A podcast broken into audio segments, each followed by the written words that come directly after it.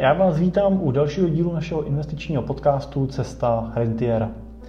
Dneska se budeme věnovat tomu, co se dělo na finančních trzích za měsíc listopad a navážeme tak na jeden z úspěšných předchozích dílů, kde jsme právě už eh, hodnotili předchozí měsíc. Moje jméno je Jiří Cimpel a dneska tady se mnou bude společník naší firmy a analytik Dan Majstorovič. Ahoj Jirko, dobrý den. Tak oba dva jsme z firmy Cimpel a partneři, kde se věnujeme jako honorovaný investiční poradci tomu, že pomáháme našim klientům na jejich cestě k rentě a pak jim tu rentu pomáháme dlouhodobě čerpat tak, aby jim pokud možno nikdy nedošla. Tak Dané, pustíme se do práce. Já, já bych možná začal takovým skrnutím toho letošního roku. No, na finančních trzích vlastně vidíme dlouhodobý růsty, vidíme, že vlastně akcie i přes ty poklesy, které zaznamenali vlastně v té první fázi, no v tom prvním kvartále, druhém kvartále vlastně letošního roku vlivem covidu, tak eh, že vlastně veškeré tyhle ty ztráty jsou srovnaný. Primárně teda jsou srovnaný na amerických a globálních akcí. Ty evropský pořád ještě zaostávají. Možná mi napadá taková otázka, protože si té analytice u nás věnuješ, v čem vidíš ty hlavní důvod toho rozdílu mezi tím, proč ta Amerika je letos schopná dělat 12 nebo 13% a Evropa je vlastně pořád na nule, no, respektive teď je minus 1,5% od začátku roku? Těch, těch důvodů může být spousty a asi se budou i hodně lišit. Nicméně takový ten zásadní je to, že Amerika je sama o sobě velký trh a relativně soběstačný to ta Evropa je spojená z několika různých prvků, které jsou hodně otevřené ekonomiky, jsou hodně závisí na exportu, importu a i vzhledem ke komplikacím v rámci Evropské unie, výstupu Anglie v rámci Brexitu a tak podobně, tak e, to je pro ní vždycky jako nelehká situace se s tím vypořádávat. A v tomhle se Amerika pravděpodobně oproti té Evropě právě vypořádá s nás, protože je v mnoha ohledech samostatnější. No jak by si třeba hodnotil, máme za sebou vlastně teď americké volby prezidentský a bylo to jako velký téma vlastně pro ty finanční trhy. Vždycky se diskutuje o tom, co se stane, nestane. My už jsme v předchozích dílech podcastu mluvili o tom, že historicky po volbě amerického prezidenta v posledních deseti volbách vlastně vždycky došlo k tomu, že ty trhy rostly v tom následujícím vlastně roce. Zatím ten vývoj tomu nasvědčuje, že by tomu mohlo být tak i teďkon. Tak jak, jak třeba ty hodnotíš jako z pohledu analytika, tak jak hodnotíš to období volební, povolební? Tak období volební, povolební, eh, křišťálovou kouli nemáme ani jeden z nás. No škoda, no. Je, je, to, je to škoda. Na druhou stranu eh, vidíme, že malinko se potvrzuje takovýto pravidlo, jak si před chvilkou zmínil, že tam zůstává, přetrvává nějaký růst po tom volebním období. Nicméně vyhodnocujeme strašně krátký časový úsek. Jo. Je, to, je to chvilička po tom, co vlastně volby jako takový skončily a musíme si uvědomit, že ještě pořád neskončily. Jo. Až začátkem příštího roku bude inaugurace nového prezidenta, to znamená jmenování eh, Joea Bidena jako prezidenta. A uvidíme, co ten rok další přinese, jo. protože oproti tomu, že sice politické volby dopadly, řekl bych, docela, docela dobře v tuhle situaci, protože politika Joea Bidena by měla řešit covidovou situaci a i obchodní vztahy s Evropou a s ostatníma zeměma trošku lépe než eh, Trumpovo, řekl bych, trošku protekcionismus a toho, že se stahoval a snažil se jakoby udržet Ameriku samou o sobě, je, tak eh, si myslím, že je tam hodně pozitivních faktorů, který můžou naznačovat, že by ten růst mohl přetrvat. Na druhou stranu, covidová situace je pořád v Americe poměrně vážná a tam těžko predikovat toho, eh, jak to bude vypadat s tou vakcínou, jaký to bude mít dopad, kdy to, jaká bude vlastně vůbec distribuce eh, té vakcíny a jestli ty eh, dopady na ty firmy, které dneska vidíme, že jejich ziskovost je nulová, prostě jaká bude ta budoucnost. Znamená, tím, že mají dneska nízkou ziskovost, znamená, že potenciál růstu zisku do budoucna je poměrně vysoký na druhou stranu je otázka, jak se s tím ty firmy eh, popasují a zvládnou tu situaci. Takže uvidíme. Já jsem měl eh, s chodou okolností teď eh, v té jednu výroční schůzku s jedním naším velkým klientem A vlastně mě potěšilo, že na té roční bázi, bylo to vlastně teda od listopadu 2019 až do listopadu 2020, tak vlastně eh, on to jeho balancovaný portfolio, kdy my vycházíme nebo inspirujeme se v těch balancovaných portfolií strategií, kterou využívá třeba eh, Nobelova nadace, tak i v tom balancovaném portfoliu, který bylo míchaný vlastně přibližně polovinou akcí, dalších ještě tam bylo eh, část nemovitostních akcí a část byly dluhopisy, tak vlastně byl ve výnosu kolem 7%, což samozřejmě je v dlouhodobém měřítku uspokojivý. Takže nejenom ty akciové strategie, ale i ty balancované strategie nebo rozumně balancované strategie vlastně za sebou mají z mýho pohledu celkem jako pozitivní rok. Když se na ty trhy podíváme trošku v delším měřítku, tak jak třeba vidíš, ten finanční trh bychom se dívali ne rok zpátky, ale dívali jsme se třeba dva roky zpátky. Tak to je určitě zajímavý pohled na věc, protože to, co nám přijde jako velký výkyvy v tom kratším časovém úseku, se nám v tom dlouhodobém úseku jeví o něco menší. A čím delší ten úsek je, tím menší ty výkyvy vlastně jsou. Což je takový ten primární pohled, na který bychom my měli e, koukat e, jako dlouhodobí investoři. Koukat na to z dlouhodobého hlediska, tak aby jsme se nenechali unášet těma krátkodobýma výkyvama, které můžou vypadat na tom denním měřítku poměrně jako strašidelně. A že když to zhodnotím, tak eh, od toho roku, začátku roku 2018 vlastně do teď do 27. listopadu 2020 udělali americké eh, akcie téměř 48%.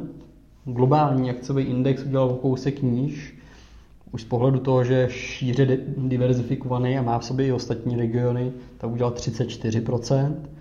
No a na tom dlouhodobém horizontu můžeme vidět, že i ta trošku zaustávající Evropa je necelých 11% plus. Takže dlouhodobý horizont eh, mi ukazuje jenom to, že akciové indexy a firmy jako takový mají snahu se vyvíjet, jít dopředu, zvyšovat svoji hodnotu. A to je takový ten základní princip, ta přidaná hodnota těch firm a těch akcí, proč je třeba v tom portfoliu mít. A čím delší horizont to je, tím menší riziko toho, že eh, projdeme nějakou ztrátou trvalejší nebo trvalou ztrátou je menší a menší.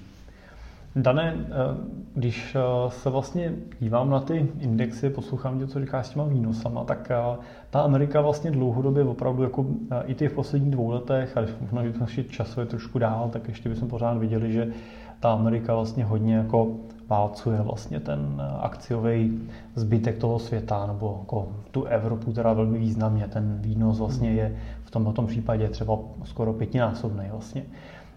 Znamená to podle tebe, že jako investor bych se měl jako víc třeba v těch dalších letech zaměřovat na Ameriku, nebo naopak bych měl jako přemýšlet, jestli třeba ta Evropa není teda opravdu podhodnocená, k tomu jakou se můžeme dohledat a dočíst spousty zajímavých jako analýz a komentářů a, a vsadit teda zase naopak, že třeba ten růst té Evropy bude silnější, anebo možná nebo možná hledat ještě nějakou další jako alternativu Japonska, Austrálii nebo Čínu, nebo jak to vidíš ty jako analytik? To je, to je jako krásný dotaz a hrozně rád bych na to měl jednoduchou odpověď. Ono v podstatě jednoduchá je, ale je, ta odpověď je taková, že i když se podívám na ten americký index, který vybízí k tomu, že za posledních 10, možná 20 let naspátek byl jednoznačně výkonnostně nejlepší, jak já můžu vědět, že to tak bude i v následujících 20 letech? Ano, pravděpodobnost může naznačovat to, že to tak může být, ale i v Americe může přijít nějaká situace, která zásadně omezí ten jejich růst a bude se dařit třeba té Evropě, která může dneska být podhodnocená. Ale já vlastně nevím, který ten region je teď nadhodnocený, který je podhodnocený. Proto s našimi klientama kupujeme ten globální index, kde mám jistotu, že v nějakém zastoupení koupím jak tu Ameriku, tak tu Evropu a ve finále i tu rozvinutou Asii, kde i tam můžou být eh, významní hráči na tom trhu a i tam můžou být různé překvapení. A díky tomu, že to nakoupíme celý naraz, tak je mi vlastně jedno, jestli tu danou chvíli se Americe nebude dařit, protože se pravděpodobně bude dařit jiným regionům v tom indexu, který kupuju. Může to být zrovna ta Evropa, takže mi to vykompenzuje potom, eh, řekněme, ten nižší růst Ameriky, potom ten vysoký růst Evropy. A nesnažím se spekulovat teda nad tím, jestli teda zrovna ta Evropa tenhle rok nebo ten příští eh, udělá nějaký zázrak, a nebo jestli teda ta Amerika už eh, je teda přefouklá, jestli je přefouklá, tak podobně a potom propadne, což vlastně nevím. A díky tomu, že koupím globální index, tak se tomu můžu krásně vyvarovat. A to bych možná i doporučoval. Jo, stejně jako diverzifikuje mezi různý třídy aktiv, tak bych diverzifikoval i v různých regionech. Ale vlastně teda můžeme z principu říct, že sázka na vítěze sebou vždycky nese ten potenciál toho, že jsem dobře sadil a vyhraju a vyhraju třeba nějaký násobek, ale zároveň sebou nese i to riziko, že jsem nevsadil dobře, že zrovna ten můj vítěz rovna prostě omylem na té trati zakopne nebo ho něco vyleká a on prostě zpomalí a nevyhraje. A já můžu tím pádem prohrát. A můžu prohrát relativně dost podle toho, co jsem na něj vsadil.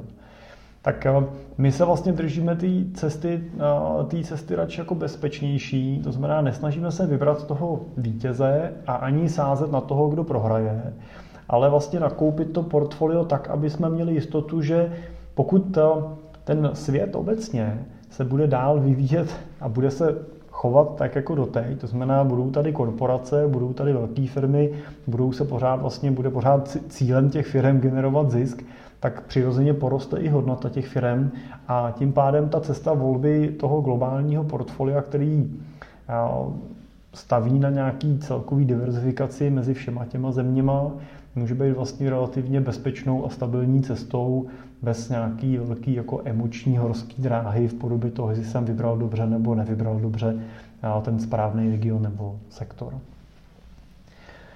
Když bychom se podívali na jednotlivý třídy aktiv, tak za ty vlastně poslední tři roky můžeme vidět, my teda budu se bavit o čtyřech aktivech. Budu se bavit o zlatě, budu se bavit o akcích globálních, budu se bavit o dluhopisech a o nemovitostních akcích.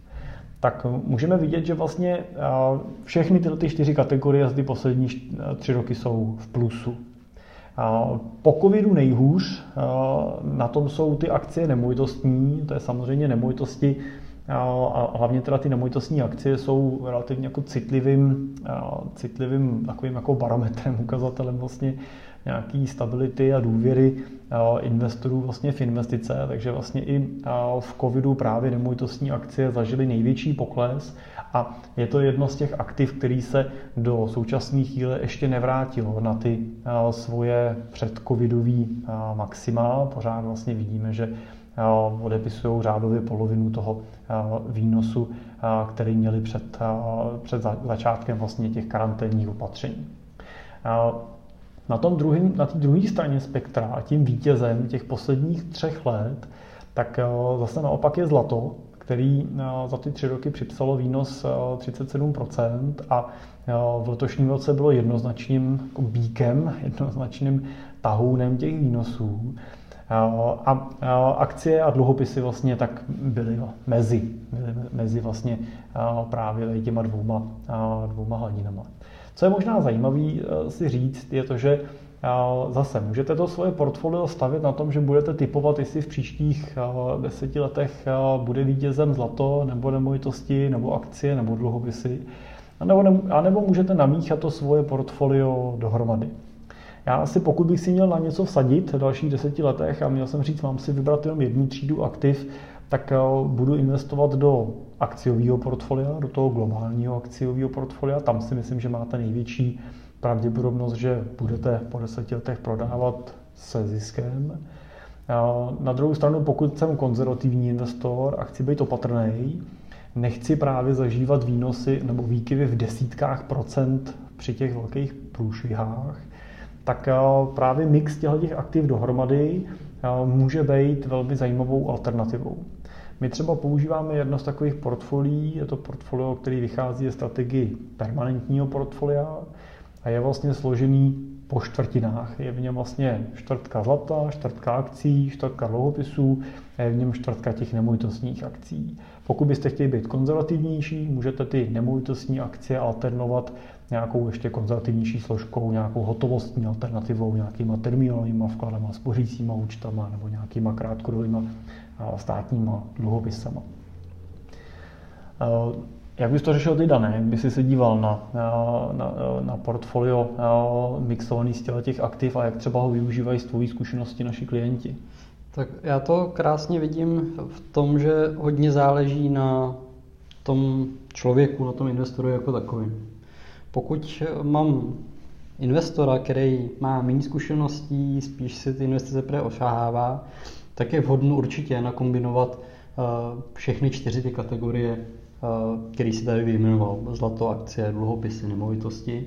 Protože tam ten člověk zažije nejméně emočních tlaků, který ho můžou vést ke špatnému rozhodnutí a eh, ve finále k nějaké ztrátě. Když to vidím i u svých klientů, kteří jsou buď tou zkušenější a přicházejí s tou zkušeností, tak sami od sebe chtějí být dynamičtější. Tím pádem velmi často se bavíme víc o tom akciovém portfoliu, je tam menší nebo téměř nebo vlastně žádná složka třeba toho zlata nebo jenom nějaký malé části celkového toho majetku toho klienta.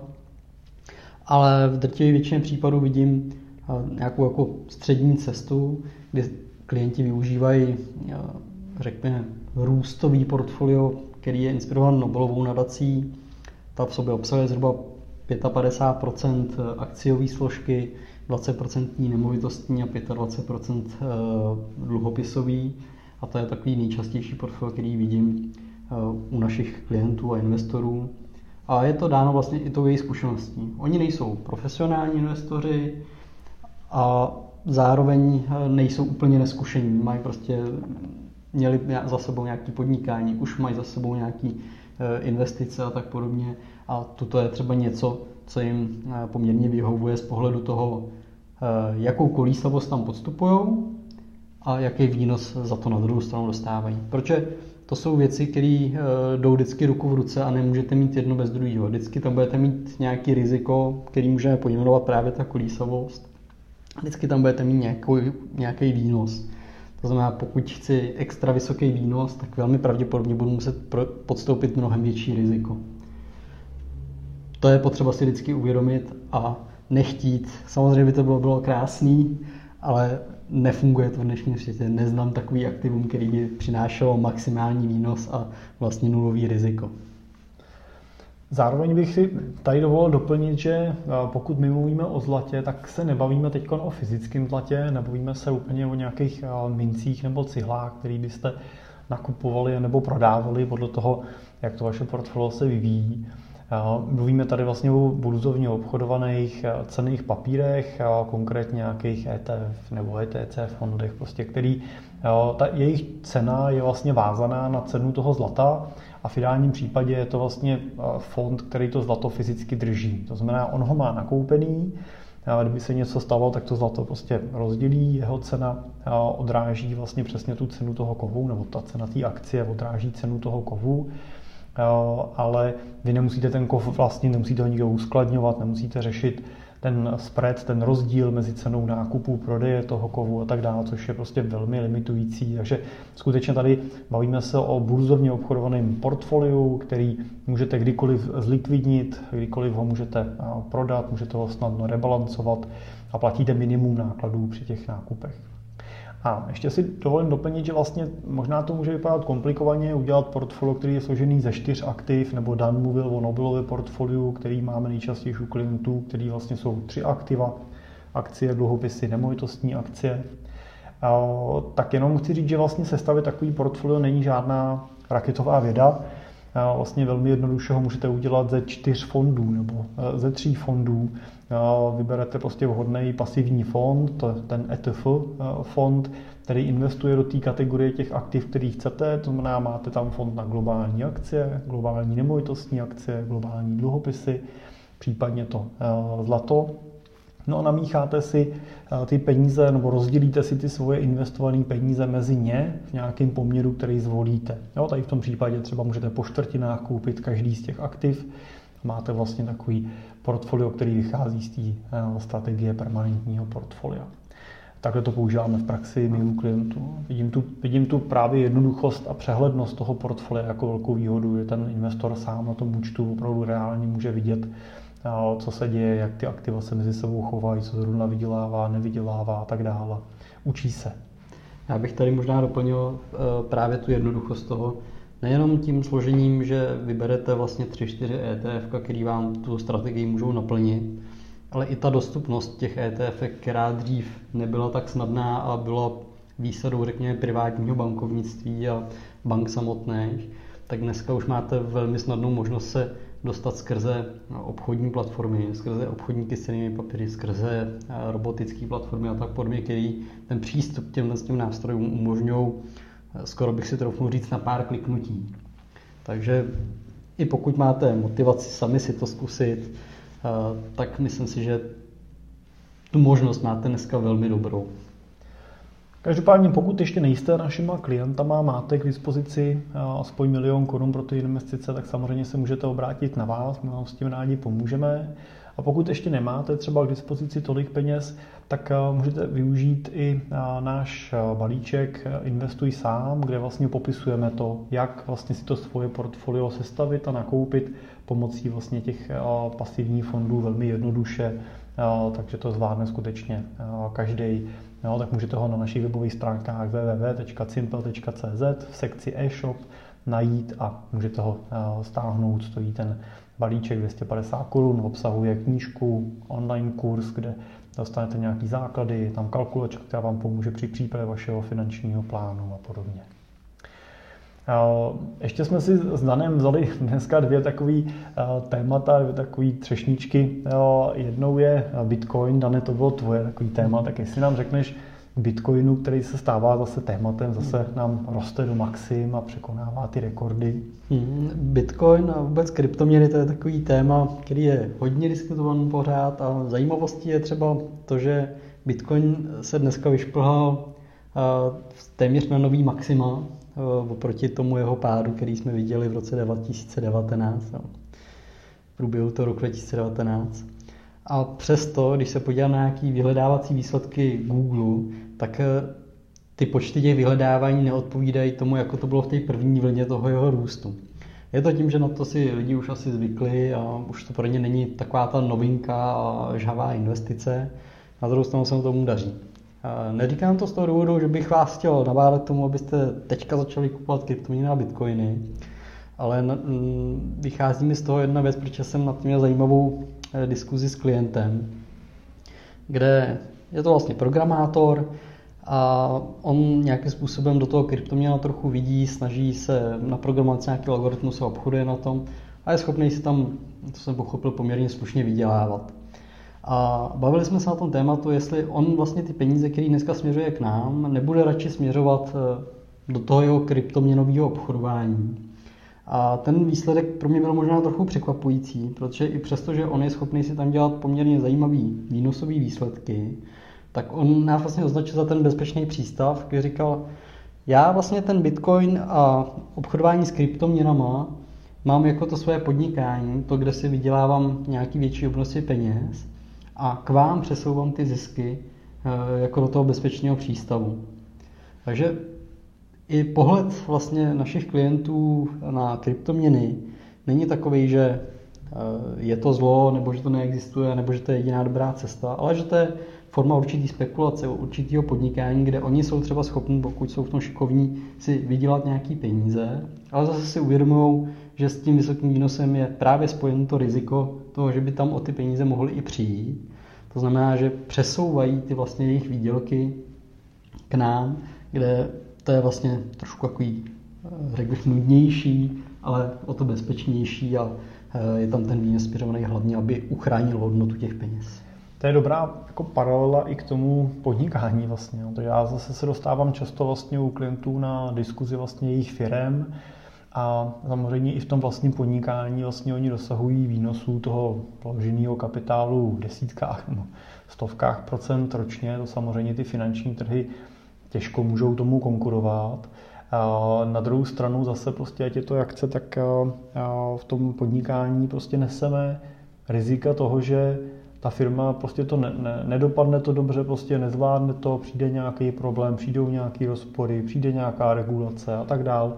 A ten náš biznis prostě může skončit, může a stává se to prostě, že i ty velké firmy prostě dojdou do nějakého konce, který není úplně podle představ těch majitelů a v takovém případě je prostě vždycky dobrý mít nějaký zadní vrátka. A to je vlastně jedna z věcí, kterou my pak u těchto našich klientů majitelů firm, podnikatelů vlastně děláme, kdy vlastně oni eh, si postupně po nějakých částech vlastně vyvádějí eh, část toho zisku vlastně v určitý fázi té firmy ven, investují to a na finančních trzích a vlastně vytváříme takovou druhou nohu toho, toho jejich vlastně budoucího rentierského majetku, tak aby tam byla firma, ale zároveň tam byla vlastně investice třeba do cizích firm nebo do těch burzovních aktiv.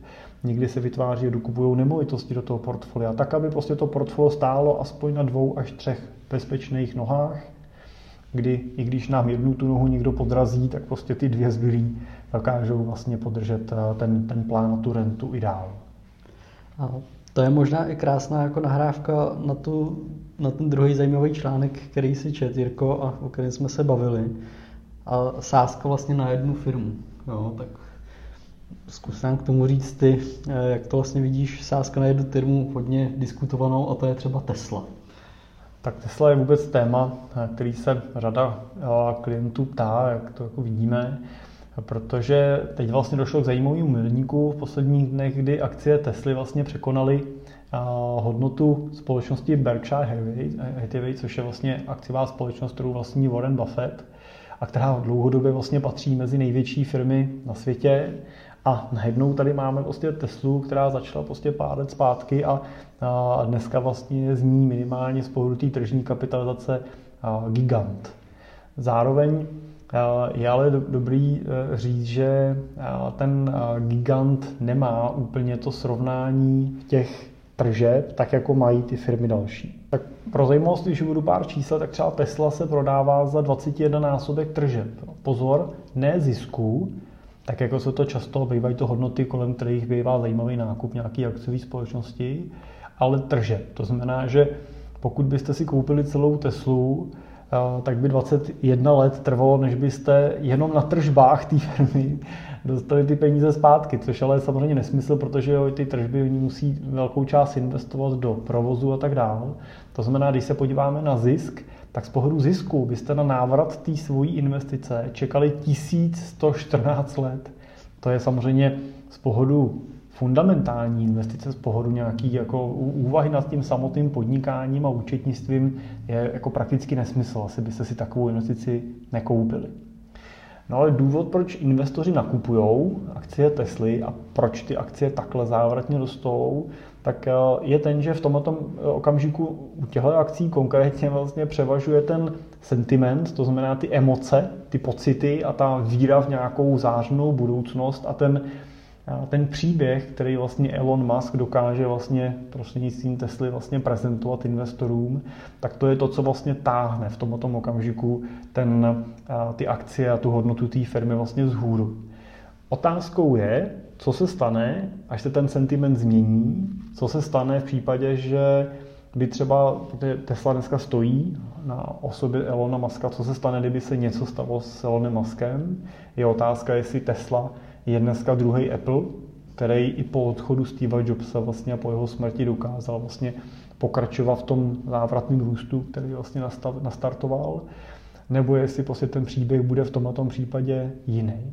A to je něco, co zase je potřeba, aby každý investor pečlivě zhodnotil, jestli prostě to portfolio chce vsadit na tu osobu, chce vsadit na ten příběh, anebo jestli prostě chce to, to bezpečí a nějakou jako jistotu eh, spojenou vlastně s tím, že kupuje nějakou diverzifikaci. Takže akcie Tesly asi můžou být eh, zajímavým zpestřením toho portfolia, ale určitě to není něco, co by mělo vlastně níst nějakou primární nosnou, eh, nosnou linku a měl by tam měl by se v nich mít takový peníze, o kterých se prostě můžete dovolit přijít, aniž by vás to nějak zásadně vlastně vytrhlo.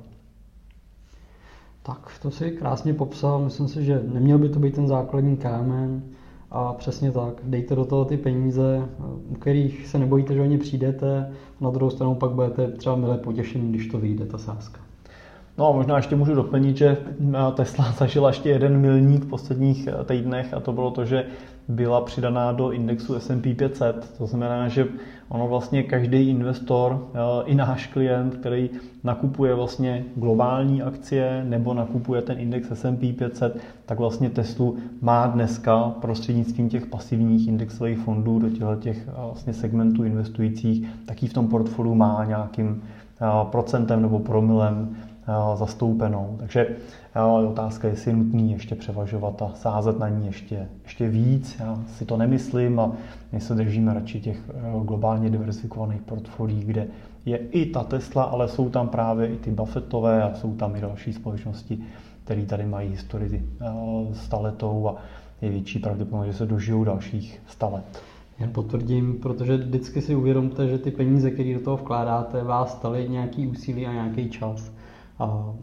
Velká část vás budujete firmy, pracujete v eh, zaměstnání.